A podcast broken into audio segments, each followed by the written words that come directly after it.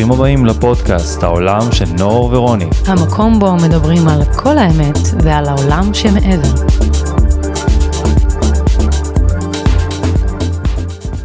היי, hey, ברוכים הבאים לפודקאסט של נור ורוני. שלום נור, שלום, מה קורה? שלום רוני, מה שלומך? לא ראינו את אחת, אחת השני מלא זמן, אנחנו בכלל לא ביחד. ממש טוב. אה? כל יום אנחנו דבוקים אחד לתחת של השני. ממש. אבל בטוב, בטוב, רק בטוב. לפעמים לא, אבל לרוב בטוב. אז על מה אנחנו מדברים היום? היום אנחנו נדבר על אה, איך להתעלות בעצם מעל המציאות שאנחנו נמצאים בה, ואיך אנחנו מצליחים לייצר את העולם הפרטי שלנו ללא הסחות דעת מבחוץ. נכון. אתה תדבר קצת על הפן שלך, ואני אדבר על הפן שלי. אז בוא נדבר רגע, לפני שאנחנו מתחילים, ממה בעצם מורכבת מציאות. נראה לי שבזה אנחנו נתחיל, כי מציאות מורכבת מהמון המון דברים. בראש ובראשונה אנשים, וזה אולי הדבר המרכזי שיש לנו כאן בכל המציאות שלנו, אנשים בעצם כמונו, הם בעצם חלק מרכזי מאוד מהמציאות שלנו, הם חלק מהחיים שלנו, בין אם זה אנשי חברי משפחה, אחים, אחיות, הורים, חברים. אה, חברים, עבודה, שכנים, אתם יודעים, הורים אפילו של ילדים בבית הספר, ואנשים אולי זה הגורם המרכזי בעצם, כי אנחנו באינטראקציה יומיומית, וטוב שכך, כי אנחנו בני אדם, אנחנו צריכים להיות מופרים על ידי אחד והשני, זו, זו האינטראקציה שלנו, אנחנו יצורים נכון, כי חברתיים. אנחנו נשמות מחוברות. בתודעה קולקטיבית אחת. בדיוק, אבל קשה לנו גם להיות אחד עם השני, ואנחנו... כי אנחנו רואים את עצמנו בשני, אז נכון. קשה לנו להתמודד אחד עם השני. אז יש לנו בעצם אנשים זה בעצם מרכיב אחד של המציאות שלנו המרכיב השני זה בעצם אובייקטים עצמים. אמ, הבית שלנו המקלחת שלנו הרכב שלנו המרחב. המרחב בדיוק המרחב כל העצמים ב-3D האובייקטים הפיזיים נקרא לזה. אנחנו תכף נגיע ונסביר בדיוק למה אנחנו מדברים על ממה מורכבת המציאות שלנו כי אנחנו כי אם אנחנו רוצים לשלוט במציאות שלנו אנחנו צריכים להבין מה היא מורכבת כדי להבין איך לשחק איתה. כדי להתאחד איתה. נכון והדבר השלישי זה כל מיני נקרא לזה אלמנטים משתנים. עכשיו זה יכול להיות זה תלוי מאוד בתקופה עכשיו אנחנו בתקופת ה-new age והמדיה ו... אה, והכאוס. כל ה... כן. וכל הטכנולוגיה שממש מגיעה לחיים שלנו וכאילו נכנסת לאיזשהו פן של היא השתלטה לנו על החיים. נכון. אז בוא נגיד שזה הנדבך הזה החלק הזה הוא בעצם הרסני. כל הפייסבוק נקרא לזה, המדיה, הטכנולוגיה, הסמארטפונים, המחשבים, וכל הסל הזה של האלמנטים הללו בעצם מרכיבים את המציאות שלנו, וכל אלו בעצם אנשים, אה, המרחב שלנו, ההסחות דעת נקרא לזה, או האלמנטים המשתנים, הם בעצם אלה שמרכיבים את כל המציאות שלנו, וחשוב להכיר בכל אחד מהם. למה? כי בעצם לכל אחד מהם יש לנו איזשהו קשר רגשי. קשר רגשי מוטמע ב- ברוב המקרים זה בתת מודע שלנו, תכף אנחנו נסביר את זה. וככל שאנחנו נכיר בשליטה, סליחה לא בשליטה, אלא בהשפעה של כל אפקט של כל גורם במציאות הזו לאפקט שזה גורם בכימיה הגופנית שלנו, אז אנחנו נדע לשלוט במציאות שלנו. בוא ניקח דוגמה בוא. אה, מהמקרה הכי הכי הכי פשוט שזה בעצם אנשים. אנשים מהעבר, אנשים מההווה, אנשים שאנחנו עדיין לא פגשנו, בסדר? אז בוא נגיד אנשים מהעבר, מי הם בעצם אנשים שהם משפחה, חברים, חברי ילדות, אה, שכנים אפילו שאנחנו גרים באותו מקום, וכל אחד בעצם כזה יש לו איזשהו אה, חווי, יש לנו איזושהי חוויה איתו שבעצם יש לנו זיכרון מול הבן אדם הזה נניח הורים אוקיי הורים יש לנו המון המון חוויות איתם יש לנו המון המון זיכרונות איתם וזה בעצם מטמיע אצלנו איזה שהם חוויות רגשיות נקרא לזה וכל פעם שאנחנו רואים את ההורים שלנו אנחנו מרגישים משהו. כל אחד עם ההורים שלו חלק מרגישים שמחה חלק מרגישים שלמות חלק מרגישים אשמה חלק מרגישים כעס חלק מרגישים בוא נגיד לא. שלרוב ב-90% מה, מהמקרים, אני לא רוצה להקצין, אבל ב-90% מה, מהמקרים, בגלל שאנחנו וההורים שלנו, אנחנו זה השתקפות בעצם של ההורים שלנו, וההורים שלנו זה השתקפות שלנו, כי אנחנו משפחת נשמות. אז uh, לרוב כשאנחנו רואים את ההורים, אנחנו מיד מחפשים איך היה אפשר לתקן, מה הם לא עשו טוב. אתמול בדיוק אמרתי ליולי, היא עוברת את גיל ההתבגרות. יולי זה הבת שלנו הגדולה. אז uh, דיברנו בערב ואמרתי לה, את יודעת יולי, איזה כיף לך שלא משנה כמה את תכעסי על אימא שלך, אימא שלך תמיד תאהב אותך, ולא משנה מה תגידי לי, וכמה שתתעצבני עליי, או. ותראי את ההשתקפות, זה אמיתי, אני תמיד אוהב אותך למרות שאת מתעצבנת עליי לפעמים. אז איזה מזל שיש לך אותי להוציא עליי קצת עצבים כשבא לך. כי אנחנו פשוט רואים את ההשתקפות אחד של השני, ובגלל שאנחנו מחוברים, אז, אז כל דבר, כל, כמו שרוני אמר, כל דבר בחיים שלנו, במציאות שלנו, בעצם זה השתקפות שלנו, של האני שלנו, הפנימי שלנו, הגבוה. וכל דבר ש, שניכר לנו בדרך, בין אם הוא טוב לבין אם הוא רע, הוא מסמל עבורנו משהו פנימי אצלנו. אם אדם כל חייו נתקל. לא רק מסמל, הוא מפעיל אצלנו משהו. זה. מפעיל אצלנו תגובה רגשית, נכון. שהיא בדרך כלל מבוססת על חוויות עבר, ואז הכימיה שלנו משתנה בגוף, אם אנחנו לא מודעים לכך.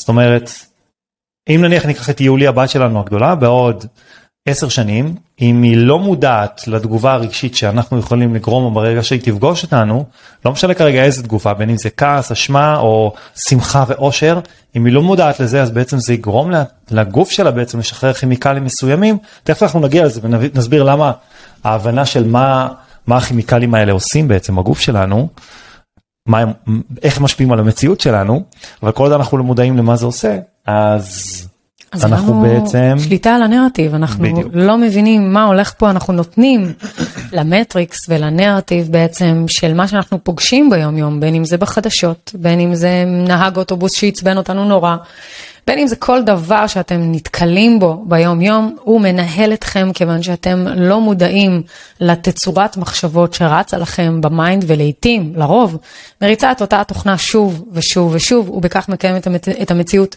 שוב ושוב ושוב, ללא היכולת שלנו להבין במודעות גבוהה יותר ובשליטה גבוהה יותר, שליטה ממקום של להתאחד עם הנרטיב, לא ממקום של לשלוט בו ולאחוז בו, אלא ממקום של להרגיש אותו, אלא ממקום של להבין אותו, להתאחד גם עם הטוב וגם עם הרע, ובכך בעצם להבין שכל הרמזים וכל ההשתקפויות הם נועדו עבורנו כדי שנוכל ללמוד על עצמנו יותר טוב ולהתעלות מעל המקום הזה ולצמצם טווחי, טווחים רגשיים כדי שלא ייצרו את, ה, אה, את אותה סיטואציה שוב ושוב ושוב. בוא, בואי ניקח את זה רגע לתכלס, בסדר? לפרקטיקה. בן אדם נמצא אצלכם בחיים, זה יכול להיות בוס, מנהל, מנהלת, זה יכול להיות חבר לעבודה, כל מרכיב כזה בעצם, כל מישהו כזה, במיוחד אם הוא מישהו שהוא מאוד מאוד משמעותי, אז הוא גורם לכם למשהו מסוים בגוף שלכם. עכשיו, אצלי למשל, הדוגמה הכי טובה זה, זה העבודה. העבודה היא בעצם חלק מ... הוא רוב חיינו, אנחנו עובדים 8-9 שעות ביום, ובדרך כלל העבודה הולך איתנו גם לבית וגם בסופי שבוע. אנחנו גם לפני שאנחנו מגיעים לעבודה אנחנו חושבים מה יהיה בעבודה כי אנחנו מאוד מאוד מודאגים ואנחנו מאוד רוצים לצפות את מה שיהיה בעתיד. אז נניח ויש לכם עכשיו מנהל או מנהלת שהיא לא משהו בוא נגיד זה ככה או שהיא יותר מדי אסרטיבית.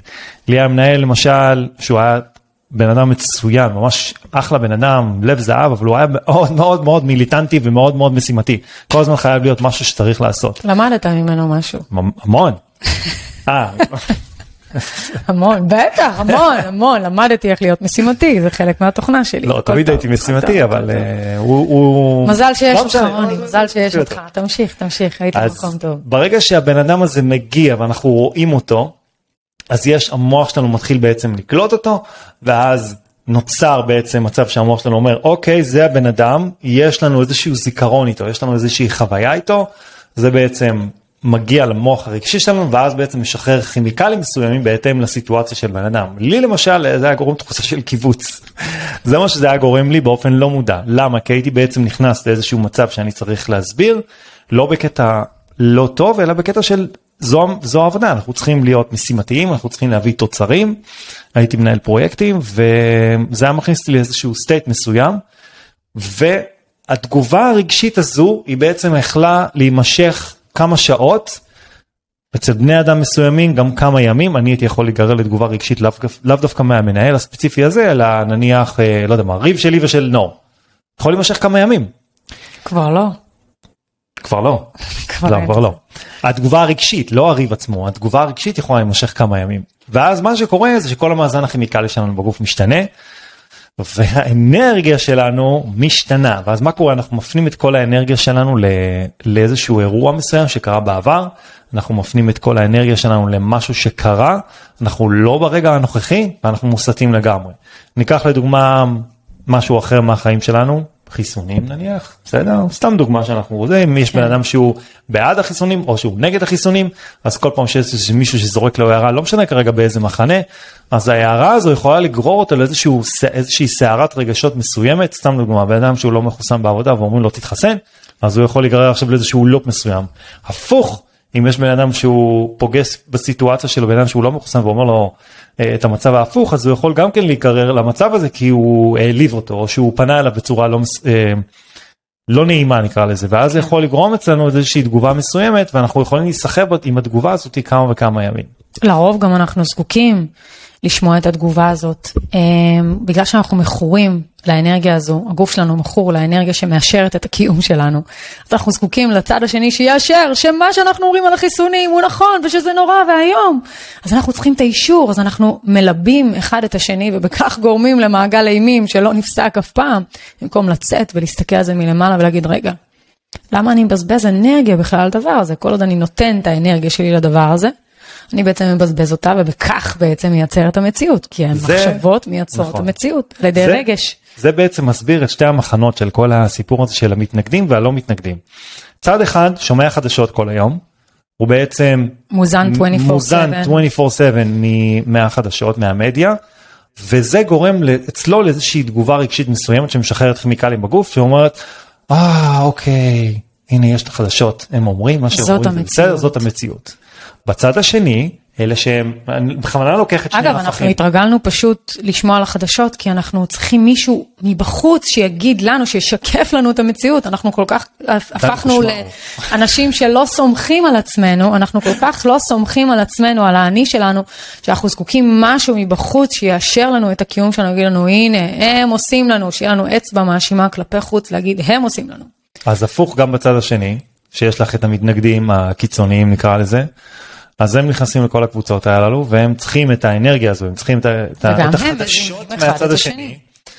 והם בעצם מכורים למה שהם אומרים שם כי זה בעצם מפעיל אצלם איזושהי אנרגיה מסוימת כימיקלים מסוימים ואז הם מתמכרים עכשיו אם ניקח לשתי המחנות האלו את החדשות ואת החדשות אגב, המוזרות האלו שני שני, אה, שני המחנות האלה מושפעים בראש ובראשונה מפחד, מונעים נכון, מפחד. נכון. לא משנה איך אתה, אתה לא מסתכל על זה. הנה, פחד. הפחד שולט גם כאן וגם כאן ובעצם משיג את המטרה שלשמה בכלל הוא הופץ. ופחד הוא רגש, ורגש נכון. מפעיל אצלנו תגובה כימיקלית. עכשיו, אם ניקח לשתי המחנות האלו, שתי או שני? מחנה אחד. שני. שני מחנות. מבלבל. עברית שפה קשה. בקיצור אם ניקח לשני, לשני המחנות האלו את, ה, את כל האינפוטים האלו את כל המעוררי רגש האלו אז לא יקיים כלום. יהיה, יהיה מצב שהם כמו ריק. הם, הם יהיו כמו כאילו הם בקריז. נכון. עכשיו תכף אני אספר על מקרה שלי שאני אסביר למה אני אומר את זה. הם, הם יהיו בקריז, הם, הם יחפשו את התגובה הזאת, הגוף שלהם מחפש את ההנאה הזאת, ואז בעצם. אם הם יתעלו והם יהיו מודעים למה שזה גרם להם, אז הם יוכלו לשלוט בחלק מסוים במציאות שלהם, כי האנרגיה שלהם עד עכשיו הייתה שם. הפוקוס, איפה שהפוקוס שלנו הולך, כך בעצם האנרגיה שלנו זורמת לשם. אבל, לצורך העניין. אבל uh, ברגע שיש משהו שאתה משחרר, למשל שתי, שני המחנות, יחליטו להיפטר מהפחד ולהתעלות, נניח, אוקיי? נניח שהם יחליטו, אנחנו לא רוצים לפחד, בואו נעשה את מה שרוני ונור אומרים, בואו נשחרר את הפחד, בואו נתעלם מהמדיה. הגוף, בהתחלה ה mind, בהתחלה העצמי, האגו, בהתחלה יאותת שמשהו לא בסדר כאן, בתוכנה. אתה חייב את הרגש הזה, אתה מכור, זה סוג של סם שאנחנו התרגלנו אליו בתוכנה על מנת לאשר את הקיום שלנו.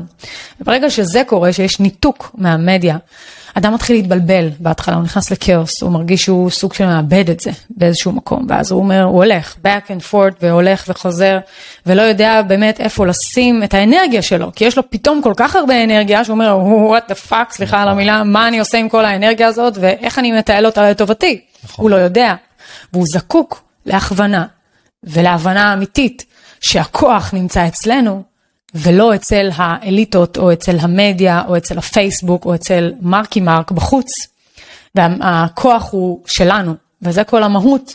להבין סוף סוף בהתעלות, התעוררות המין האנושי מדברת בראש ובראשונה להחזיר את הכוח הפנימי הרוחני את האנרגיה. לעצמנו, את האנרגיה הרוחנית לעצמנו, כדי לייצר כאן עולם יותר טוב, לשם אנחנו שואפים הרי להגיע. עכשיו, זה חלק אולי הכי קשה, כי אנשים הם, הם, הם חלק מהחיים שלנו, ואם אנחנו נניח מחליטים שאנחנו לא מפנים אנרגיה יותר למישהו מסוים בחיים שלנו, זה מאוד מאוד מאוד קשה. מאוד תחשבו קשה. על, אה, בוא נתחיל מהמקרה הכי קשה, שזה זוגיות לא טובה, בסדר? שאנחנו בעצם חיים איזושהי זוגיות שהיא מושכת אותנו למטה, ואנחנו בעצם מכורים לאנרגיה הזו מבחינה כימיקלית, שאם האנרגיה הזו פתאום לא תהיה קיימת, היא לא תפעיל אצלנו את התגובה הכימיקלית הזו, ואז אנחנו, מה אנחנו נעשה? אוי ואבוי, זה בדיוק אותו דבר אגב כמו כאב גופני, שאם הוא לא קיים יותר אנחנו מחפשים אותו, אנחנו, איפה הוא נעלם הכאב הזה, זה משהו פה לא הגיוני, כי אנחנו רגילים למשהו מסוים. עכשיו, אני יכול להגיד לכם על עצמי, שאני בתחילת הדרך הרוחנית, ככה אני קורא לזה, אז uh, הייתה לי תקופה ש... שאני השתניתי, ואז התחלתי גם לדבר בצורה שונה מן הסתם, ועברתי מסטייט אחד לסטייט אחר, והיו לי חברים מהעבר, והחברים האלה מהעבר לא כל כך אהבו את השינוי הזה שעברתי. טוני החדש. אז uh, באיזשהו שלב זה הפך להיות פשוט קשר רעיל מאוד מאוד. אגב, אני לא כועס עליהם בכלל, זה לא כזה... זה אפילו מכאיב קצת, כי אתה עדיין אוהב אותם, ועדיין יש, לא, לה- יש לך אהבה אליהם. יש לי אה, בשבילם אה, את המקום הזה בלב, אבל זה לא, אני לא כועס או משהו כזה, לעומת העבר, שהייתי יכול להיות מאוד מאוד מאוד מאוד כועס. ובאיזה שלב אמרתי, די, מספיק, זה כבר לא מתאים לי, זה... זה כבר לא כיף, זה לא מעניין. זה מבזבז את האנרגיה, אני בכלל, למה, אם אני נמצא בקשר מסוים עם אנשים, שאני לא יכול לדבר איתם על מה שאני מרגיש, אני לא יכול לדבר איתם על מה שאני עובר, כמו שאני ואת מדברים, אז אני לא יכול לדבר איתם על שום דבר בעצם, ואז אנחנו מאבדים שום נושא, אה, נושא שיחה מסוימים, אז בשביל מה אני נמצא בקשר הזה? זה קשר שמבוסס רק על העבר, על חוויות עבר.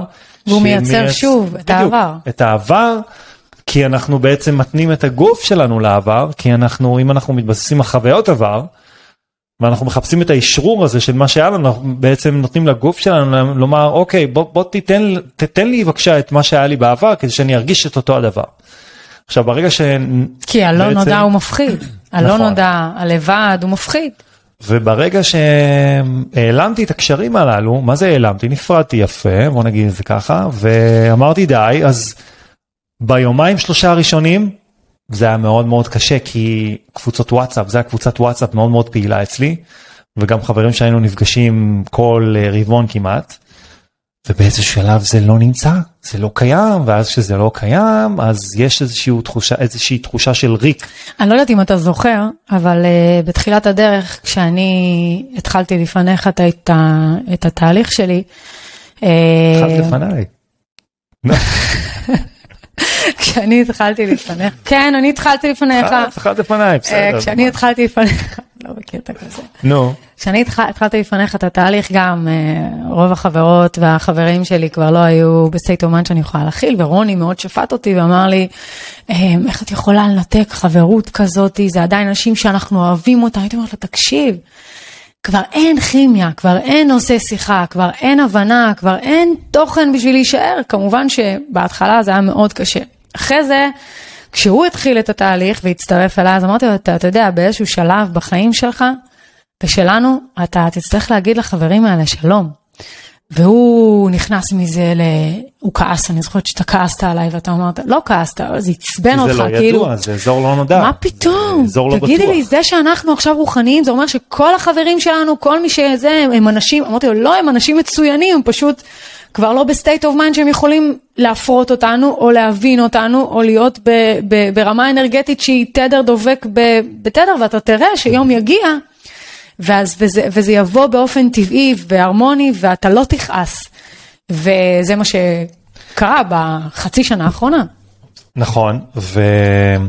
אז מה שקרה בעצם ביומיים שלושה הראשונים, בום, נעלם. אין, אין את הכימיקלים האלו שהגוף שלנו צריך, וזו הרגשה מה זה מסריחה ממש, זה, זה כואב אפילו. אבל זה כי הגוף שלנו מחפש את, ה, את הכימיקלים הללו. אבל אז אחרי יומיים שלושה פתאום זה נעלם. ואז אתה מבין אם אתה שולט בזה כן אם אתה מצליח כן להתעלות מעל הרגע הזה כי יש אנשים למשל תחשבו על בן אדם שנפרד ממישהי או הפוך מישהי נפרדת ממישהו אז אין לו את הבן אדם הזה. הוא יכול להיכנס גם לדיכאון מזה הוא יכול להיכנס עוד יותר לבור הזה אבל אם אתה מתעלם מעל הסיטואציה הזאת אתה יכול בעצם להתחיל ליצור. מצמצם טווחי רגש. בדיוק אתה יכול לקצר זה בדיוק כמו שנור אמרה מקודם לקצר את זמן התגובה הרגשית מה, מהאירוע שקרה אז מהר מאוד אם אתה חוזר למסלול יש אנשים שיקראו לזה אפילו אה, איך, איך הם קראו לזה קר, אתה קר מדי קר אה, קר רוח או כן. מאוד לא אין לך לא רגש, אנושי, לא אין לך אנושי. רגש. אגב, זה גם מה שאני חוויתי, גם תוך כדי האבל של אימא שלי, ש... ששפטתי את עצמי מהצד בשני, בשני רבדים, כי הסתכלתי ואמרתי, תגידי, את נורמלית? אימא שלך נפטרה. איך את מסוגלת לחשוב מחשבות אחרות? איך את, את מסוגלת לייצר מחשבות אחרות? למה את לא באבל? למה את לא בוכה, מתאבלת, כואבת? כמובן, בכיתי, התאבלתי, מספיק. היו לי הרבה ימים של בכי. אבל ניסיתי לקצר את הטווחים והבנתי אז, לא באופן מודע, שככל שאני שוהה שם ואני נמצאת שם, לא נשארת לך אנרגיה. לא רק שלא נשארת אנרגיה, זה לא מוביל אותי לשום מקום. נכון. זה לא עושה לי כלום, זה רק מכניס אותי לדאון ולדאון ולדאון, וזו הסיבה שגם פסיכולוגיה, לדעתי, כן, עניות דעתי, כל אחד יעשה ביתו. אני חושבת שפסיכולוגיה אה, מגרדת את הפצע, ממשיכה לגרד ולגרד ולגרד ולגרד, ואנחנו נשארים בעבר, וככה פסיכולוג ממשיך לקבל המון המון מטופלים ולהצליח נורא. היה איזשהו אה, ניסוי שלקחו אה, ניצ- ניצולי שואה אה, והכניסו את שני, אה, שני, שתי קבוצות, שתי קבוצות של, אה, של, של ניצולי שואה. אה, אחד, אה, טופלו על ידי אה, פסיכולוגים, פסיכיאטרים וכן הלאה, וקבוצה שנייה, נתנו להם להמשיך לחיות את החיים. כעבור כמה שנים עשו בדיקה וגילו שאלה שהיו תחת תהליך פסיכולוגי שנבר בפצע, נבר בעבר, חפר, שחזר את אותם הרגשות, את אותם התחושות, את אותם הסיטואציות. הם היו, הם לא היו מסוגלים לתפקד, הם לא היו מסוגלים להקים משפחה, רובם. הם, הם אה, את פשוט העבר. חיו את העבר, את העבר, בדיוק. באופן לא מודע, את חשבו שהם. שהם יכולים לטפל בנפש ובכך לשחרר את הרבדים האלה, אבל מה שהם עשו זה הפוך לגמרי, לעו- לעומת זאת הקבוצה השנייה שלא נברה ב- בפצע, הצליחה לקיים חיי משפחה, הצליחה לצאת מזה, שמה את זה מאחורה, לא הדחיקה. הבינה את הסיטואציה, עברה דרך החושך, נתנה לו, נת, נתנה לו לחלחל, לחלחל כי זה, מה לעשות, זה חלק מהותי מהחיים שלהם והם כאבו, אבל הם הצליחו לשחרר את זה ובכך זה עוד הוכחה ללמה לא כדאי לנבור בעבר שלנו שוב ושוב ושוב ולנסות לשחזר ולמה לא עשיתי ככה ואם הייתי עושה ככה אז אולי סיטואציה אחרת. זה לא משנה, מה שקיים זה הרגע הנוכחי. הרגע הזה שאנחנו פה, מה אנחנו עושים עכשיו, אוקיי, זה כבר עבר. עכשיו בוא נסביר שנייה טכנית מה זה אומר כי ברגע שאתם מקצרים תגובה רגשית למשהו מסוים ואתם מצמצמים זה לא אומר לא להגיב זה לא אומר להיות רובוטים כי אתם בני אדם אנחנו בני אדם ברור. ואנחנו מגיבים אין מה לעשות זה גם אני גם, גם אנחנו מגיבים? נכון, ברור, מה זאת אומרת? אפילו אחד לשני אנחנו מגיבים.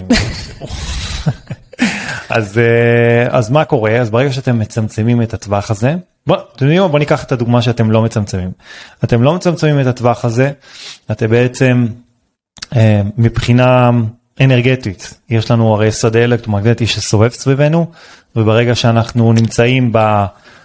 במצב הירוד הזה אנחנו בעצם מושכים אנרגיה מהשדה השדה שסובב אותנו לצ'קרות התחתונות שלנו ואנחנו מושכים את כל האנרגיה לאזור הזה. כי רק אני אגיד שהשדה האלקטרו- האלקטרומגנטי מדבר עם רגש, הוא מושך רגש, זאת אומרת, הוא הוא מופעל- מהרגש, מופעל מה- על ידי רגש. נכון, מהמצב ההווייתי שלנו, כן. ממי שאנחנו, מאיך שאנחנו חושבים, מהרגע הנוכחי. ופועלים. אז ברגע שאנחנו נמצאים במצב הזה, אנחנו לא יוצרים, אנחנו לא יודעים לייצר את מה שאנחנו רוצים בעתיד שלנו, כי אנחנו בתוך העבר, אנחנו תחשבו על זה, הגבתם למישהו, אתם נכנסים ללופ, משכתם את כל האנרגיה מהשדה הזה לכיוון הצ'קרות התחתונות, אתם במצב של תסכול, עצב, חרדה, פחד, לא משנה. כרגע מה הסיטואציה, ואגרסיה גם, ואתם בעצם לא יוצרים, וזה בדיוק המהות של הפודקאסט הזה, כי אם אנחנו לא יוצרים, אנחנו שורדים. כי אנחנו ב... אנחנו אולי הישרדות, אולי הישרדות זה לא, זה לא מילה נכונה, כי הישרדות זה נשמע לאנשים כאילו אנחנו בורחים עכשיו מאיזה דינוזאור. אז לא הישרדות, אבל, בסדר? אבל, לזה... אבל ההורמונים שמופעלים אצלנו בגוף מפעילים מנגנוני הישרדות באופן אינסופי ובכך שהם הגוף סטרסים, בדיוק. של, של סטרס ואז אם אנחנו כל הזמן חיים בתבנית הזאת של הישרדות, בצורה הזאת של הישרדות, הגוף בעצם מכור לאנרגיה הזאת של ההישרדות ובכך מזמן לו עוד ועוד הישרדות, תנו לי עוד. עכשיו אנחנו לא אומרים לא להיות עצובים, קרה משהו עצוב, תכילו את האירוע, תבכו עליו, תתאבלו, תגג'דרו, תעשו מה שבא לכם בשביל להכיל את האירוע בתוך הגוף, אבל תעברו דרכו, תהיו בו ברגע הנוכחי, תבכו אותו, תקומו, תקומו מתוכו ותגידו, די, מספיק, הכאיב לי, אני קורה, בוחר אחרת. ומה קורה אחרי שאנחנו מתעלים מה, מעל המצב הזה? אז בעצם, הופ, התעלמנו מהמצב, זאת אומרת המשכנו הלאה, ואנחנו בתוך הרגע. ואם אנחנו בתוך הרגע ואנחנו לא במצב ביניים, אנחנו מצליחים להגיע לרגש שהוא יותר גבוה נקרא לזה, בוא נגיד אושר, אוקיי? יש לנו הרי הרבה מצבים שאנחנו מאושרים, איך לצאת לטיול בטבע, לצאת לטיול בכלל באופן כללי. לא משהו חיצוני שמפעיל על ידי איזה שופינג או משהו כזה שיכול בעצם רק להדחיק את הכאב, אלא להשלים, לשחרר, פשוט ללכת הלאה, להמשיך הלאה, ואז בעצם אנחנו במצב שאנחנו עם רגש עילאי יותר, יש לנו יותר אנרגיה, כי אנחנו בעצם יכולים להרחיב את השדה האלקטרומגנטי. אגב, מה שאנחנו אומרים עכשיו זה לא מה שאנחנו המצאנו, יש מחקרים אה, מדעיים שבעצם מעידים על זה שבעצם יש לנו שדה אלקטרומגנטי ורואים שכאשר אנחנו נמצאים במצב שאנחנו שמחים יותר, אנחנו מאושרים יותר, אנחנו מרגישים אהבה, אושר בחיים, אז, והודיה במיוחד, אז השדה שלנו גדל על קרוב לתשע מטר. מה, מהגוף שלנו, אוקיי? ואז השדה הזה בעצם יכול למשוך אליו הרבה אנרגיה, והאנרגיה הזאת היא בהתחלה מאוד מאוד מאוד מאוד קשה. אני יכול להגיד לכם את זה מניסיון בתור מישהו שנטרל כל מיני הסחות דעת החל מאנשים וסמארטפונים או כל מיני, קבוצות וואטסאפ. כל מיני הרגלים שהייתי צריך לנטרל ממני מהעבר. אז פתאום אתה מרגיש שחסר לך משהו, אתה מרגיש לא מאוזן, אתה מרגיש שמשהו חסר לך באופן כללי, ואז אם אתה בעצם מצליח להתעלות מאז, אתה פתאום מרגיש שיש לך יותר אנרגיה, יותר אנרגיה בגוף. יש לך זמן יותר לחשוב. קצת הלם בהתחלה, קצת זה שוק. הלם. זה הלם, כן, אתה קצת כזה ב... אוי, אני בריק. הריק הזה, הוויד הזה, החלל הזה, שזה בעצם האלמנט החמישי שדרכו אנחנו בעצם יכולים לקבל את הכוח שלנו, שבו זה מקום שבו מופעלת האינטואיציה שלנו באופן מאוד מאוד מובהק, כיוון שאנחנו נמצאים ברגע הנוכחי, אנחנו לא בעבר, אנחנו לא בעתיד, אנחנו כאן ועכשיו, אנחנו פתאום אומרים, רגע, שנייה, ה mind שלי נקי, מהמם. ואז מתחילים תהיות ומחשבות לגבי יצירת העתיד, יצירת העתיד ממקום לא נודע. שואלים שאלות, אוקיי, שואלים סיימתי שאלות. עם זה, הלאה מה אני עושה? מה אני עושה הלאה? ניתקתי את הקשר הזה עם הבן אדם הזה, אין לי זוגיות כבר עם האישה הזו. זה, זה השלב השני בעצם, האלמנטים שמשתנים, שזה יכול להיות פייסבוק, זה יכול להיות סמים, זה יכול להיות טלוויזיה, זה יכול להיות חדשות, זה כל דבר שאתם חושבים עליו, שזה בעצם אלמנטים שהם משתנים עם מעצבים הזמן. את המציאות. שמעצבים לנו את המציאות, טיק טוק וכל מיני, זה עכשיו, אף אחד מהדברים האלה לא נורא, זה טכנולוגיה, מה, אנחנו חיים בתוך טכנולוגיה, הנה עכשיו אנחנו מצלמים משהו עם טכנולוגיה, איזה יופי.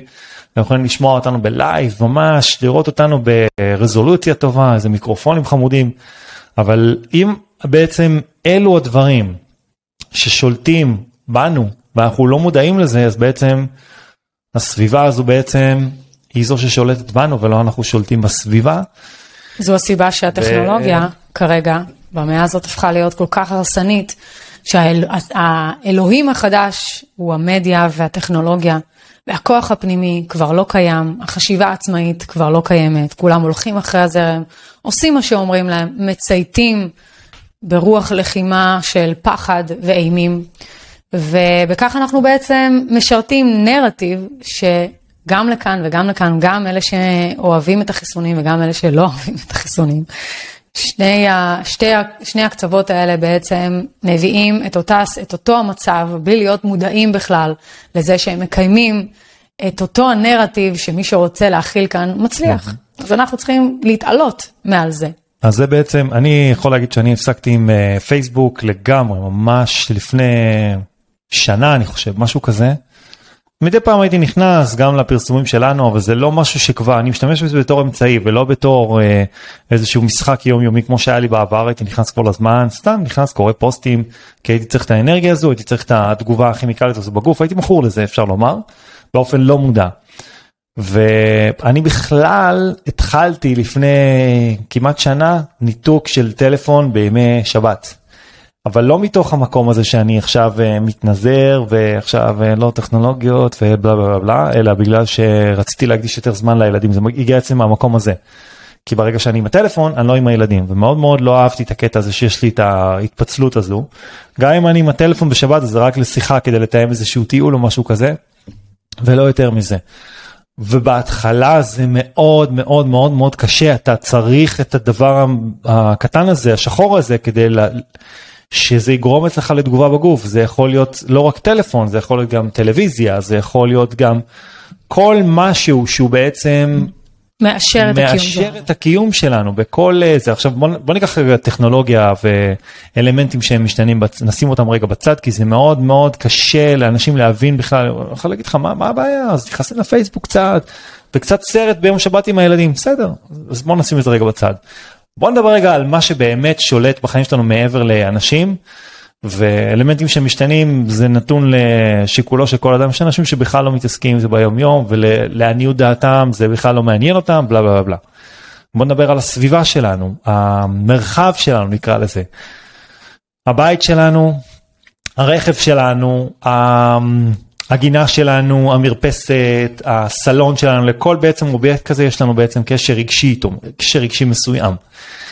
וכשאנחנו מתחילים לשנות משהו בסביבה שלנו בהיבט של איך אנחנו בעצם מתנהלים מול הסביבה אז מתחיל להיות לנו גם כן איזושהי סיטואציה שהיא קצת קשה לנו. אני לצורך העניין מאוד מאוד אוהב את הקטע של הסדר בבית והניקיון נכון אור? אז ברגע ש... תרשו לי. אז ברגע שהפסקתי עם זה אני יכול להגיד לכם שזה משהו שמגיע אצלי כנראה מה, מההורים או משהו כזה שאני חייב שהכל יהיה במקום וזה וברגע שהפסקתי עם זה אז בהתחלה זה הכניס אותי לסיטואציה אבל הייתי מודע לזה לסיטואציה שאוי כל הבית מבולגן סתם לדוגמה בסדר. ומה והבית שלנו לפני... לא מבולגן אוקיי הבית שלנו לא, לא מבולגן מבולגן בכלל בכלל. פשוט ו... כל דבר אה, לא כל דבר אבל אתה היית היה לך את הנרטיב לא אבל מה זה היה גורם אצלי? למה זה היה גורם אצלי? למשימתיות כזו הייתי חושב מפעיל אצלי איזושהי מחשבה בראש הייתי אומר אוקיי צריך לסדר את זה וצריך לעשות את זה וצריך לעשות את זה ותמיד יש משהו לעשות ומשהו שתמיד יעסיק את הגוף כדי ש... Oh, סוף סוף אני ארגיש את הרגשה הזאת שהכל נקי שהכל במקום העיקר כדי לא לשבת ולא לעשות משהו. בעבר זה היה הרבה יותר. אגב אתה, אתה יכול להשליך את זה לכיוון אחר שהיום אנשים אה, לא, לא מתחילים ליצור כי הם מחכים למשהו שיקרה, זאת אומרת שיהיה משהו מסודר, זאת אומרת שאם הם יהיו מסודרים מבחינה פיננסית, יהיה להם את כל הכסף שיש נכון. בעולם, ויהיה להם יעד מסוים, אה, בעוד אה, שישה, בעוד אה, שש שנים, משתחררת לי קרן אה, מאוד גדולה, ויהיה לי את הכסף, ואז אני אקח אותה ואני אצור, ויהיה נכון. לי זה וזה, ואז שאני... זה תירוץ שאנחנו מעניקים אותו לעצמנו במקום לקחת, לחשוב מאיפה כן אפשר לייצר את זה, ואז היקום אומר, רגע, עשית אקשן לפעולה, ניסית לייצר משהו, הוא מתחיל לפתוח לך דלתות ולהראות לך כיוונים אחרים שלא חשבת לפעמים שיכולים להופיע ולפעמים זה מפתיע בטירוף. ואם לא, אז אתה נשאר באותו מצב, כי קמת בבוקר, צחצחת שיניים, הלכת להוציא את הילדים לבתי ספר ולגנים, אם יש לכם ילדים, ואז נסעתם לעבודה, וסידרתם את המראה בדיוק באותו מצב, שמתם את השיר שאתם אוהבים, שמתם את השיר שאתם אוהבים, או את החדשות, או whatever, או איזושהי הרצאה של נור ורוני, ככה איזה פודקאסט מעניין. לא, לא, נור ורוני זה טוב לשים. שאתם מכורים אליהם ומפעילים אתכם איזושהי תגובה רגשית, ואז אתם מגיעים לעבודה, ובעבודה אתם שומעים ורואים בדיוק את אותם אנשים שאתם לא כל כך אוהבים לראות. שמתלוננים בבוקר. שמתלוננים בבוקר, או שלא מתלוננים, אבל נמצאים באותה סיטואציה. אני זוכר שהייתי הולך למשרדים והייתי נכנס. בוקר טוב בוקר טוב זה אותם אנשים עם אותם בגדים עם אותה תסרוקת עם, עם אותה אנרגיה טוב, עם אותה אנרגיה כזו שהם קבועים על מחשב אותו הדבר קורה בדיוק באותו בוקר ויש לנו קשר רגשי מסוים כי אם אין לנו את הסיטואציה הזו בבוקר אז אנחנו מרגישים שמשהו מוזר יכול להיות שזה יהיה טוב או לא טוב, אבל זה יהיה משהו מוזר, כי זה חסר לנו. אבל יכול להיות אדם שיבוא ויגיד לך, אני אוהב את השגרה שלי, ומדי פעם, מדי פעם. אני, אני חותך, אני לא הולך, אה, אני לא הולך, אה, אני, אני הולך, אני הולך לגלוש אמצע היום. אני לא בא לשכנע. אף אחד בקטע של מה הוא עושה בחיי היומיום שלנו, אנחנו רק מציגים עכשיו מה בעצם, ממה המציאות שלנו מורכבת, ואיך המציאות שלנו שולטת בנו, תכף אני אגיע לזה באמת, מה, למה זה גורם בפועל.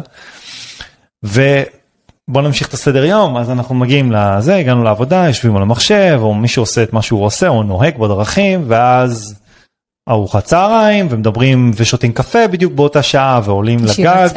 או יוצאים למרפסת כדי לעשן סיגריה, או מי שמעשן סיגריות, ישיבת צוות, ואז הופ, חוזרים הביתה, ואז יש לנו את הפקקים, בדיוק אותם אנשים בפקקים, בדיוק אותו פקק, בדיוק אותה דרך, בדיוק אותה אה, אה, הרוטינה, מגיעים הביתה, מקלחות לילדים, בלה בלה בלה בלה בלה, ואז בשעה להם 10, שנים. בדיוק ואז בשעה 9, 10 מתיישבים, מדליקים את הטלוויזיה, ואז אנחנו יושבים ככה ועושים. כזה, איך אה, דיספנזר כזה עושה את החיקוי הזה. אה, נראה לי שאני אשתנה מחר, אני אשנה משהו מחר, וכאילו מה שהגוף שלנו מבין זה בעצם שהוא משקר, אין מצב שהוא יעשה את זה, הוא ישתנה מחר, הוא לא ישתנה בחיים בעצם, הוא לא יעשה שום דבר. לא, גם אנחנו, עכשיו- אנחנו נכנסים לזומבי טיים, ולכל כל דבר מעסיק אותנו, אין לנו זמן שנייה אחת לבהות, רגע, תקרא, ובאמת, שנייה אחת, לחשוב, סתם, בלי הסחות דעת. תמיד אנחנו בהאזנה. נכון. גמורה של, של תוכן, של, של מדיה, של משהו שמדבר אלינו מבחוץ ולא, ולא מדברים על עצמנו מבפנים. נכון, ואם המציאות שלנו מורכבת, בעצם מושפעת מאיך שאנחנו חושבים, מרגישים ופועלים, אז אם כל הרוטינה שלנו נראית בדיוק כל יום אותו הדבר, למה לעזאזל שמשהו ישתנה במציאות שלכם? ever. זה יכול להשתנות, אבל זה ייקח הרבה זמן, כי אנחנו לא פתוחים בפני אפשרויות נוספות שהן מגיעות מהלא נודע. אם אנחנו לא משנים משהו במציאות ואם- שלנו, אז זה לא קורה. עכשיו, ואם כן. אנחנו נכנסים לפן הרוחני של האפקט הזה, אתה מסביר את זה בפן היומיומי, הפיזי. אבל אם אנחנו נכנסים לפן הרוחני, לכל אחד מאיתנו, כל אחד מאיתנו נכנס לכאן עם איזשהו חוזה, איזשהו משהו שהוא רוצה לקבל על עצמו, ללמוד בקיום כאן. וככל שיש יותר הסחות דעת, אה, רעות נקרא לזה, אנחנו כנראה לא נמצאים בנתיב שלשמו נכנסנו לעולם הזה. וההסחות דעת הרעות האלה מנסות לבוא ולהגיד לך, היי חבוב, קיבלת פה עכשיו מכה, אתה לא נמצא בנתיב הנכון לך. וככל שזה קורה, ואנחנו דו- דוחקים בזה, הגוף שלנו מתחיל להיות חולה מבחינה פיזית, אה, מנטלית, רגשית. כן, ואנחנו פשוט בדרך כלל נכנסים... על הורמוני הסטרס, אם אנחנו לא יוצרים את המציאות שלנו, אנחנו בדרך כלל על הורמוני הסטרס. כן, עכשיו אני רוצה להסביר איזה משהו כללי לגבי הקיום שלנו. אנחנו מקבלים אה, את קרני אור השמש. אור השמש בעצם נותן לנו חיים, נותן לנו חמצן. אה, ודרך קרני השמש, דרך גוונים שונים של, של קרני השמש, אנחנו בעצם אה, מצליחים לחוות אבולוציה מסוימת. וכשאנחנו חווים אבולוציה בגוף שלנו, אה, אנחנו מקבלים את זה לתוך הראש, וזה יורד לנו, אם נכנסים לעומק, בשאר חל, חלקי הגוף, דרך עמודת הצ'קרות מלמעלה למטה. כשאנחנו מפעילים משהו רגשי בגוף שלנו שמאותת באחת מה, מהצ'קרות, לא משנה איזה, לרוב זה הצ'קרות של הצ'קרות התחתונות שמדברות על אה, קיום ב, בהישרדות, משהו תקוע, האור לא מצליח להפעיל את האנטנה הזאת שלשמה הקיום רצה לבוא לכאן ולחוות משהו. ואז נוצר מין משהו שלוחץ בעצם באזור המעיים, באזור הבטן התחתונה לרוב, ולא נותן לנו להביע את עצמנו, לא נותן לנו לשחק את המשחק באותנטיות גמורה. האור מנסה להיכנס פנימה, ומה שאנחנו עושים מבחינה רגשית, דוחפים אותו החוצה ואומרים לו, לא, לא היום, מחר, אוקיי? מחר, מחר אני רוצה להשתנות. ואז מה שנקרא, אנחנו הופכים להיות אנשים נורא קבועים, מדוכאים, שמכניסים את עצמנו ללופים של דיכאון, אומרים לעצמנו, אני בדיכאון, אני אדם דיכאוני. מקטלגים את עצמנו בכל וזו, מיני צורות וזו שונות. עובדה, זה לא מה שאנחנו עכשיו, אנחנו עוד פעם, אנחנו לא אומרים לכם מה לעשות. בסדר? לא, אנחנו נותנים השתקפות של. הבנה שלנו איך אנחנו דרך המקום הזה, ההבנה המודעת, נכון. הגבוהה יותר, והצלחנו להביא על עצמנו קיום מציאות כמו שאנחנו רוצים, וכל הזמן מפתחים אותה ומנסים להגיע עוד ועוד אה, לקבלת ידע הרבה יותר עמוק לגבי האני שלנו, כדי להבין את האני שלנו המזוקק, את הגרעין הזה שמגיע ממרכז הקוסמוס, ממרכז הקיום שלנו, מרכז האור העליון, כי אנחנו כולנו, אני, אתה, אלה שמבינים, אלה שפחות מבינים, כולנו משפחת נשמות אחת, חוץ מהלא אורגנים. ואנחנו פשוט מפרים אחד את השני על ידי רגש. עכשיו, once יהיה פה איזשהו תהליך של בני אנוש אבולוציוני, שלשם אנחנו הולכים בהתעוררות הגדולה, שאנשים פתאום יגידו, אה, שהווילון אה, אה, פתאום אה, יופרד ואנחנו נראה את, את המציאות, אז אנחנו גם נוכל להשפיע אחד על, הש, על השנייה, כמו שאנחנו כרגע משפיעים עליכם, אולי לא באופן מודע, אבל אנחנו משפיעים ונותנים פה איזושהי תביעה. תודעתית שונה כאן במדיה כדי לעורר נשמות, כדי להסביר להם שאנחנו הרבה יותר מבית, עבודה, ילדים, אוטו נחמד, טיול לחו"ל פעם בשנה עם המשפחה. זה לא המהות של החיים שלנו. המהות היא להתקיים במקום שאנחנו באחדות ובשמחה מאוד גבוהה, כמו שהיינו ילדים, כשהייתם ילדים הייתם קופצים, שמחים, ללא שום חסם כזה או אחר, לשם אנחנו שואפים להגיע. ילדים אין להם חסמים, הם כל הזמן שמחים, לרוב, הם כל הזמן מאושרים, הם עושים דברים שטותיים. עזבי, תסתכלו על התמונות שלכם בתור ילדים, איך הייתם? עם חיוך כזה, ככה מאוזן לאוזן, מה זה יפה כזה, ולאט לאט עם השנים החיוך הזה הוא טיפה הצטמצם, כי אנחנו פתאום קלטנו את המציאות והבנו על פי תפיסה מסוימת שהיא צריכה להיות בצורה מסוימת. שאנחנו צריכים לרדת לקרקע. ועוד פעם, לא אומרים לאף אחד מה לעשות, אנחנו רק אומרים מה אנחנו עושים כדי, מתוך ההבנה שלנו, כדי לשנות את המציאות וכדי לצאת למשהו אחר. בסדר? זה לא, עכשיו יש אנשים שיגידו, מה, מה זאת אומרת, אני חייב את השגרה, בסדר גמור, זה בחירה שלכם לעשות מה שאתם רוצים. החיים האלה על בסיסי הורמוני הסטרס, וזה משהו עוד פעם שמוכח מדעית, זה לא רק, לא נור ורוני אומרים את זה. אם אתם חיים לא במצב של יצירה, סבירות גבוהה מאוד, וזה מה שרוב בני אדם נמצאים על הכוכב הזה במצב הזה, אתם חיים במצב של סטרס, אתם חיים על הורמוני הסטרס ואתם בעצם מכורים לזה, עד ש... קורה. מה קורה. משהו, משהו ולנור זה קרה עם הניתוח שלה ולי זה קרה עם הניתוח שלי כמה שחשבתי שאני רוחני ואני מתקדם בהתפתחות ובום פתאום ניתוח. שאתה מבין משהו אתה מבין שאתה חי בצורה מסוימת שבעצם מענה אותך מבחינה פנימית ואתה לא מודע לזה בכלל אתה לא עושה משהו שהוא. זה לא משהו שהוא רע אתה פשוט לא מודע לזה זה לא אשמתך אתה לא עשית משהו שהוא לא בסדר אתה, אתה לא מודע לזה אתה לא מודע לאיך שהסביבה היא בעצם זאתי ששולטת בך בחיי היום יום בין אם זה אנשים שאתה מגיב אליהם בין אם זה אלמנטים שהם משתנים שאתה מגיב להם כל הזמן והם מייצרים אצלך כימיקלים מסוימים בגוף והמרחב המציאות שלך שבו אתה בעצם חייב אה, לעשות משהו או חייב אה, אה, להגיע למקום מסוים חייב להיות לעשות משהו בחיי היום יום שלך. אם הסביבה שלכם שולטת בכם אז אתם לא יוצרים ואם אתם לא יוצרים אתם בהישרדות. אז איך אנחנו רוני אה, נותנים למי שצופה בנו עכשיו טיפים על מנת להתעלות מהמקום הזה ולצאת למקום של יצירה גבוהה יותר. אז קחו לי יש תיק, כמה, סעו לדרום אמריקה ותעשו חיים. איך? זה גם, גם אופציה, תוציאו את כל הכספים שיש לכם ות, ותתחילו להגשים חלומות. אחד הדברים זה להתחיל לרשום את החלומות שלכם. אחד הדברים שלי היו חשובים בהגשמה שלי, אני לא ידעתי מה החלום שלי, לא הבנתי מה החלומות שלי. היום אני יכולה להגיד שיש לי הרבה חלומות שעוד לא לפני הגשמתי. החלומות אבל זה לשאול מה אתה בכלל רוצה לעשות. מה, כן, זה מה, מה, מה- אני אוהב, מה אני אוהב. מה אני רוצה לעשות, מה החשקים שלי, גם אם זה הכי פרוע שיש ולא מהעולם הזה, אתם רוצים לפגוש את לא יודעת מה. ורוב את האנשים, ביל גייטס ולהזריק לו בטוסיק. אז, אה, אז כל אחד, זה פנטזיות, מה? אה, כן, אה, זה חלום. רוב האנשים יעצרו כאן.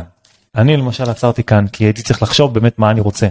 כי החלומות שלנו זה לא משהו שבכלל נתנו לנו לי אופציה לחלום של... אה, ולהגשים אותם. איך קוראים לו? יובל אברמוביץ' בעבודה. כן, והוא דיבר על החלום שלו, הסיפור האישי שלו, הרצאה מאוד- מעניינת, בחור אה, מגניב לאללה, כן. ואז אה, הוא אמר, "תראו, תוציאו דף ועט, הוא חילק לכולם אה, זה, ותוציאו זה, ותתחילו לרשום את החלומות שלכם. אני כזה עצרתי, אמרתי, רגע, בוא'נה, שאלה טובה, אפילו לא חשבתי על זה, זה היה מזמן. אמרתי, רגע, מה, מה, מה בעצם, זה היה בעצם אולי ההתחלה של, ה, של מה שהתחלתי בעצם לחשוב. וזה נכון מה שאת אומרת, תתחיל לשאול מה הם החלומות. תתחיל לשאול קודם כל שאלות את עצמנו, לעזוב קצת את הדברים, להתנתק קצת מה, מה, מהדברים, להתחיל לבדוק, להכיר את הצדדים שבאנו, להכיר את עצמנו ללא המערכת שעיצבה אותנו לכדי ההוויה שאנחנו היום. Mm-hmm. כי אנחנו לא מכירים את עצמנו, רובכם, רובנו, לא מכירים את עצמנו עד הסוף. ואנחנו כן צריכים להכיר את כל הצדדים, יש משפט שאתמול אמרתי בשיעור, דע את עצמך. אחד הדברים הכי חשובים בהוויה הרוחנית, להגיע למימד רוחני גבוה, הוא קודם כל לדעת את עצמך, גם את המקום הטוב, גם את המקום הרע. איך אתה עושה את זה? אני חושבת שקודם כל אתה צריך להשאיר, אם זה ברמה הפיזית, קודם כל אתה צריך להשאיר הרבה מקום לאור לגעת בך, והרבה מקום לאור לגעת בך זה קודם כל להתחיל לשנות דברים שאנחנו יכולים לשנות בלי לעבוד קשה, שזה תזונה, דבר ראשון. כי אם אנחנו משנים תזונה, אז האנרגיה של האור, אם אנחנו נאכל דברים שעברו עיוותים גנטיים, כמו למשל דברים ממפעלים, דברים מכל מיני מקומות שהם לא אורגניים, לא אורגניים ברמה האורגניים מבחינת הבריאה. זאת אומרת שאם אני לוקחת ברוקולי, או לוקחת ביסקוויט של אוסם, ביסקוויט של אוסם עבר אדפטציות ושינויים גנטיים הרבה יותר מאשר ברוקולי שהגיע מהאדמה. ברוקולי שהגיע מהאדמה הוא בעל דחיסות קלה יותר של אור עכשיו אנחנו לא ניכנס להסברים עמוקים, אבל זה בעצם מה שיביא את הגוף, קודם כל לשנות את הגנטיקה בגוף, להפוך את הגנטיקה לגבוהה הרבה יותר, להשאיר מקום ולא להיות full packed מה שנקרא באוכל כל היום, אלא לאכול ארוחות קטנות. והמקום הזה בעצם ישפיע גופנית עליכם, על ה mind שלכם, על המחשבות שלכם, על רמת האנרגיה שלכם, אתם תפסיקו להיות עייפים בשעה שמונה בערב נכון. ולהיפך, הגוף מתחיל לעבוד על דלק אחר. אז בראש ובראשונה זה בעצם היסוד של כל הדבר, זה תזונה, מים שהם לא מכילים אבנית, כי אבנית כבדה מורידה אותנו לתדר נמוך, ככל שאנחנו צורכים מתכות כבדות שמרוססות מהשמיים, אנחנו פשוט אה, נהיים הרבה יותר קלים, הרבה יותר קל לנו לתפקד, הרבה יותר קל לנו להיות בהוויה שבעצם האור יכול להיכנס אלינו, לחלחל ולתת לנו הנחיות. אה, אם זה רעיונות, אם זה תשוקות, פתאום משהו מתחיל להתעורר בנו, וזה אומר גם להתחיל לעשות פעילות גופנית, אתם לא צריכים עכשיו להתחיל לרוץ מרתון, פשוט לזוז קצת, לעשות משהו עם הגוף, כדי לגרום לדם לזרום בתוך הגוף, ואלה אולי הדברים הבסיסיים שאנחנו צריכים להתחיל לשנות. כדי לתפוס משהו אחר. נראה לי שעוד משהו הוא בעצם לשאול את עצמכם באיזה קשרים חברתיים אתם נמצאים. זה נראה לי א' ב' כי רוב כן, נכון. ההשפעה היומיומית על המצב ההווייתי שלנו נקרא לזה מגיע מאנשים והמחשבות שלנו. ואז אם אנחנו מגיבים לאנשים האלה בצורה מסוימת אם זה קשרים שהם לא בריאים נקרא לזה אז אתם תמצאו את עצמכם בלופים של מחשבות שהם ממש ממש לא עושים לכם טוב. אני אמרתי לכם חתכתי לא בקטע רע בסדר פשוט הבנתי שיש קשרים שהם לא בריאים ואז פינה אצלי המון המון אנרגיה לעצמי לעשות מה שנועה עכשיו אמרה לכם, לשאול מה אני רוצה לעשות, למה, לאן אני רוצה לכוון בכלל. שני הדברים מאוד תלויים אחד בשני, כי בד, בד, בד, בד בבד, כשאתה הרבה יותר קל אה, ב mind, והגוף שלך הרבה יותר קל מבחינת הפיזיות, ואתה יכול להכיל בתוכך אור יותר גבוה, יהיה לך יותר קל לעבור את התהליך ולא להרגיש אשמה מאוד גבוהה אם אתה כבר לא נמצא בקשרים חברתיים עם ההורים שלך, שזה אולי המקום הכי קשה להבין שלפעמים הורים הם האנשים שהכי אוהבים אותך, אבל לפעמים גם הכי אה, שולטים, מנסים לא בצורה מכוונת כמובן, הם רוצים, לא, רובם, אה, ב, הם מזכירים לך הילדים. את מי שאתה היית בתור ילד. כן, אבל הם גם משקפים את, את עצמם בתוכך. זאת אומרת, אתה לפעמים רואה, אני בטוחה שאתם לפעמים אה, מרגישים שההורים שלכם זה, זה אתם מבחינת ההתנהגות, כי מה לעשות, התחנכתם ב, בבית תחת ההורים, ולפעמים ההבנה הזאת, ההשתקפות הזאת, היא באה לכדי אה, מקום שאנחנו מחליטים לצמצם את המקום הזה, להגיד, אנחנו מצמצמים, מצמצמים חשיפה איפה שלא נוח לנו לשים את האנרגיה בה. אה. אז אם, אם אתם לא רוצים שההורים שלכם יובילו אתכם לאבדון והם לוקחים אתכם אחורה, והם קובעים לכם, והם האוטוריטה, והם אומרים לכם מה לעשות, ואני מכירה הרבה אנשים כאלה, אתם לא יכולים לצאת למסע עצמאי, אתם בעצם במסע של ההורים שלכם, ולא במסע הפנימי שלכם. או במסע של העבר שלכם. כן. אתם לא בעתיד, אתם לא נמצאים ברגע, אתם נמצאים בתוך העבר, והעבר הוא בעצם הופך להיות העתיד שלכם. בגלל זה שום דבר לא ישתנה במציאות, ואם אנחנו רוצים לשלוט במציאות, אנחנו חייבים לשנות משהו. עכשיו, שינוי זה אומר לעבור דרך מסוימת, והדרך הזאת היא מה זה לא פשוטה, היא קשה, בהתחלה זה, אתה בעצם חושב שאתה מאבד את ה mind שלך. נכון. חושב שאתה, שאתה משתגע. נכון? אתה, אתה מאבד את ה mind. כן. מאבדים את ה mind. תחשבו על זה, אתם משנים את, אם אתם משנים משהו בהרגל היומיומי שלכם, אתם מאבדים את התחושה הרגילה הזאת, את השגרה, את הרוטינה.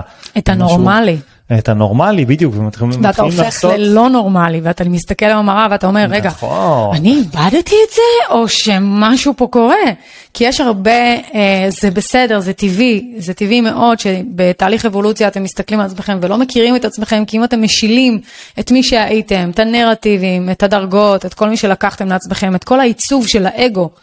שכבר לא משרת אותנו באחדות שאנחנו רוצים להגיע אליה, אנחנו מתחילים לחוש שמשהו כאן קורה והגוף מתנגד לזה, והגוף יגיד לכם, אה, אתם השתגעתם, בסוף יאשפזו אתכם, אבל לא, אנחנו עדיין כאן, אנחנו עדיין יכולים להיות עם הרגליים על הקרקע, לתפקד בטרידי, להיות הורים לשלושה ילדים, וגם לקבל דברים רוחניים ולקיים מציאות בכוחות עצמנו, בזכות הבחירה החופשית. יפ, הכל בזכות, בזכות הבחירה החופשית. אם אנחנו בוחרים לעשות זה הכל בחירה שלנו ואם אנחנו נשמע קולות בראש ונמשיך לשמוע להם ואתה לא יכול להשתנות ותעשה את זה מחר ו...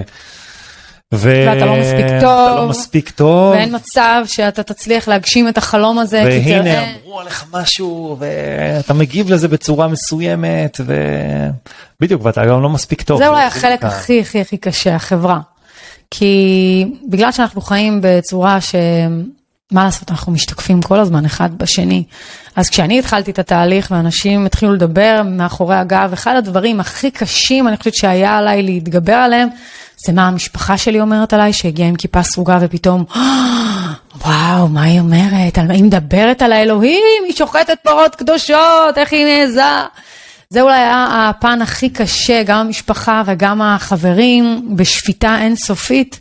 אבל משהו בי... אבל הם לא עושים את זה גם במקום רע. לא, לא, לא, ממש זה, לא. זה אוטומטי אצלם בראש. ממש לא. המוח שלהם מקודד בדיוק. בצורה כזאת, שאם הם רואים משהו שונה, הם אומרים, מה הוא עושה? זה לא mm, טוב. זה שונה, בוא, זה לא בוא טוב. נעשה, בוא נשפוט, בוא, בוא נסתכל על זה בצורה, זה איקס, זה לא שלנו. זה לא שלנו. כן.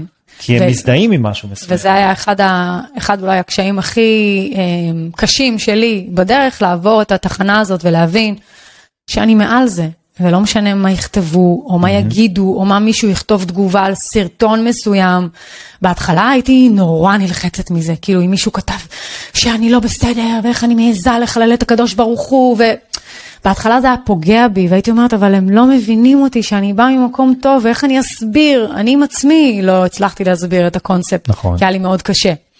והיום, אחרי שהתחזקתי באני שלי, שמגיע לא מעצמי, מהאגו, מהאני העליון, ממקום טהור יותר, שבא לתת משהו אחר לאנשים, היום אני יכולה להגיד שזה ממש, אבל ממש לא מזיז בי צ'ופצ'יק לא. של הצ'ופצ'יק של הסערה ברגל, כי... כי את שלמה עם עצמך. כי אני מאוד מאוד שלמה עם מה ש, שאני עושה, ואני חושבת שגם אנשים uh, מרגישים את זה ו, ו, ורואים את זה. כי עברת גם את ה... חצית את הדרך הזאתי, והחלטת שאת עושה את השינוי הזה ויהי מה כי זה שלך זה אותנטי זה איזה פנימי. מזל. איזה מזל, תודה רבה. תודה רבה. אז, אה, אז אל תיתנו לזה להכניס אתכם לתוך סערת וגם אם כן אז הכניס אתכם צאו מזה אחרי יום. יומיים, שבוע, אפילו שבועיים, תשהו בדיכאון, לא, תתאבלו, כל אחד עם, כל אחד עם האבל שלו, יש אנשים שזקוקים לאבל נרחב והם יתאבלו על האני הישן שלהם ויהיה להם מאוד קשה, אבל תדעו תמיד תזכרו תמיד שככל שתקצרו טווחי רגש, ככל שהתגובה שלכם תהיה הרבה יותר קצרה ותתעלו מעל הרגש, תעברו דרך הרגש ואז תתעלו, אתם תבינו את הסיטואציה ממקום גבוה בלי לשפוט ועם המון אהבה גם... לכל הצדדים, גם לאלה שמבינים אתכם וגם לאלה שלא מבינים אתכם. אה, זה גם זמני. זה לא משהו שנשאר לנצח, נכון, זה שלכם, זה משהו שאתם מפעילים בתוך הראש שלכם, שמפעיל תגובה רגשית מסוימת, המוח הלימבי שלנו, תמיד משתנה. המוח הלימבי שלנו, המוח הרגשי הוא בעצם זה שאחראי לנתב את כל הכימיקלים הללו, אז זה אתם בעצם מייצרים את זה. אז אתם יכולים להגיד, אוקיי, אני עכשיו מפחד, או אני עכשיו כועס, אני עכשיו באגרסיה, או אני עכשיו בצער, בסדר, זה יימשך יום, יומיים, בסוף זה יעבור, אז אני לא נלחם בזה, אני רק מודע. רק מודע לסיטואציה ואני אומר אוקיי בסדר בוא ניתן לגוף שלנו את הזה שלו יאללה נו לאט לאט זה יראה לכם דבילי אפילו להיכנס למצב הזה. לכם, לעצמכם, לא שמישהו אחר נכנס לסיטואציה. אגב, ואז אה, כל הקטע הזה של. אוי, איזה קשה לי. זהו, זה כבר היה לכם משהו מטומטם, כי אתם תסתכלו עליכם מהצד, אתם מודעים יותר, אתם תסתכלו עליכם מהצד. ותגידו, זה רק תפקיד, זה רק סיפור, זה רק אני עכשיו רעיון. נכנס לסיטואציה כזאת בגלל איזה בן אדם מסוים, בגלל זה, זה נראה לכם כל כך טיפשי וכל כך בזבוז של אנרגיה, שאתם פשוט תגידו, what the fuck, לא I רוצה את זה יותר, less." זהו, זה לא מעניין אותי כבר, זה לא מעניין אותי, שם את זה בצד, next, הלאה, ממשיך הלאה למקום הבא. זה נשמע קר, אבל זה לא קר, זה, זה נשמע קר, זה זה מודעות לא. מאוד מאוד מאוד גבוהה. אז אה, אל תגיבו הרבה. משהו נוסף? אה, נו. רציתי להגיד. משהו ופתאום ברח לי מהראש כי נכנסתי לא, לא, לתוך המילים משהו שלך. לא חשוב. כנראה לא משהו חשוב. אז אה, זהו, זה מה שיש לנו היום בפודקאסט הזה. רק אם אני מסכם את זה ממש באופן כללי, השינוי שאני עשיתי, שנור עשתה, זה אומר החלטה עם מה זה כמות של אנרגיה, זאת אומרת החלטה מאוד מאוד מאוד נחושה. שהיקום שאני- יעבוד לטובתי, בדיוק, והכל יהיה בשבילי, והכל ויהי מה. יסתדר לי, ואני בעצם שולט בנרטיב שלי, והסביבה, והמטריקס הסביבתי, והמדיה, והחברים, והמשפחה, שום דבר לא שולט. אני יכול להגשים כל חלום, אני יכול להיות כל דבר. זה אגב התחושות, אני זוכרת שבתהליך ההתגלות שהיה לי, אלה התחושות שהעניקו לי, יותר, יותר נכון, האני הגבוה שלי העניק לעצמי. של אה, תוכלי להיות כל מה שתבחרי, רק תבחרי, ותבחרי את הכי הכי הכי גבוה שאת רק יכולה, תעופי על החיים, תעופי על עצמך, וכל רגע נתון, תחלמי כמו שרק את יכולה לחלום, ואני יכולה לחלום ביג טיים, ואני עוד לא סיימתי את החלומות שלי, יש לי המון חלומות ואני הולכת להגשים כל אחד ואחד מהם. אז חצינו את, ה, את הדרך הזאת ואנחנו בעצם אמרנו הנה אנחנו הולכים על זה ויהי מה לא משנה מה אנחנו עושים עשינו צעדים מאוד מאוד מאוד דרסטיים בחיים שלנו. בין אם זה ניתוק של אנשים בסביבה שלנו בין אם זה התייחסות שונה לכל האמצעים האלמנטים האלו שמתחלפים בחיים שלנו כמו המדיה הסביבה שלא תשלוט בנו אלא שאנחנו נשלוט בסביבה. לחיות יותר בהרמוניה עם מה שקורה מסביב להבין את המציאות שלנו בדרך אחרת לגמרי מדיטציות. מן הסתם כן מן הסתם שצריך לעשות מדיטציות אבל מדיטציות זה משהו שאני גיליתי שלקח לי זמן להבשיל בכלל איך לעשות את זה בדרך שלי ו... וגם להתחבר לזה בצורה שהנה היום בבוקר למשל השעון לא העיר אותי. ומה זה פספסתי את, המ- פספסתי את המדיטציית בוקר שלי וזה היה אוי, זה לא שלט בי כן המשכתי עם החיים אבל אחרי זה אמרתי אוקיי לא עשיתי את, הב... את, הב... את מדיטציית הבוקר שלי אני אעשה את זה לאחר מכן ועשיתי את זה באמת באמת אחרי זה אחרי שפיזרתי את כל הילדים ואחרי שהתפניתי קצת לעצמי כי אני יודע שהישיבה הזו היא בעצם מאלפת את הגוף ואני יודע שהיא בעצם זו שמכניעה את כל ההסחות היא דעת העבודה מסביב. האמיתית. היא העבודה האמיתית היא ה... ה... אתם יודעים יש. אה, אה, המדיטציה מה, מה בעצם הפירוש שלה? להכיר את עצמך, להתבונן פנימה. דע את עצמך. דע את עצמך בדיוק ו... וככל שאתה מודע יותר לעצמך אז אתה בעצם יודע איך לנתב את המציאות שלך. לקח לי זמן להבין שמדיטציה היא כלי עזר ולא איזה משהו כזה טוב. "תראה, נו עכשיו צריך ש... בוא עכשיו נירגע. עכשיו זו מדיטציה נו טוב נו צריך לעשות את זה עשר דקות ואז לסמן וי זה מה שהייתי עושה בהתחלה. שהייתי חושב שמדיטציה זה דבר מאוד מאוד נחמד ולא מעבר לזה. אז זה בעצם ה... החלק השני והדבר על- האחרון הוא אני חושבת שעל אה, על המדיטציה אנחנו נעשה פו- פודקאסט נפרד, שבעצם מסביר נעשה. יותר לעומק איך עושים מדיטציה ומה זה בעצם מדיטציה ואיך אנחנו יכולים דרך נשימות לגרות חלקים בנוזל עמוד שדרה שמקפיץ בעצם אה, נוזלים והורמונים לבלוטת האצטרובל שבעצם תקרין לנו על מסך תעני העליון ונוכל באופן מובהק יותר לקבל מסרים. וזה כיף. מאוד. השיטה הזו היא כיפית מאוד. ונראה לי ש... חושבת שאנחנו סיימנו. כן. טוב חברים, תודה רבה לכל מי שהיה איתנו. אם אהבתם והיה לכם כיף, אז ספרו לחבריכם, הפיצו זאת ברבים, כיוון שאנחנו נשמות מחוברות וכולנו נשמה אחת, ואנחנו מזינים ומתעוררים יחד, ואנחנו זקוקים, אתם לנו ואנחנו לכם באופן אינסופי, כי אנחנו הרי נצחיים.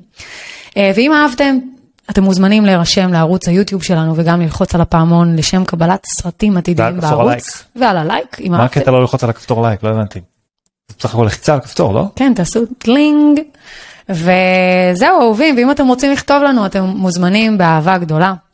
אה, הפודקאסט הזה זמין גם בספוטיפיי, גם באפל פודקאסט ועוד כל מיני פלטפורמות אחרות שבעצם זה מפיץ אותם. ואם אתם רוצים להצטרף למועדון הלהבה הסגולה בימים ראשון ורביעי בשמונה, שידורים חיים ומוקלטים, אה, אתם מוזמנים להצטרף למועדון, אנחנו נצרף לינק. אה, וכל מי שירצה יוכל אה, להיכנס פנימה, זה מועדון שבו אני מדברת על דברים יותר עמוקים, ברבדים גבוהים יותר, אבל זה כיף חיים, קבוצה של אנשים מדהימה. אז אם אתם רוצים לגרום להתעוררות גדולה יותר ולהעלות את התדר, אתם מוזמנים להיות שם. תעלו את התדר שלכם, זה הכי חשוב. ברור. זהו אהובים, שיהיה יאללה. לכם אחלה של שבוע או סוף שבוע, נראה מתי הדבר הזה יעלה. נשיקות וחיבוקים. ביי ביי. המון אנרגיה טובה. ביי אהובים.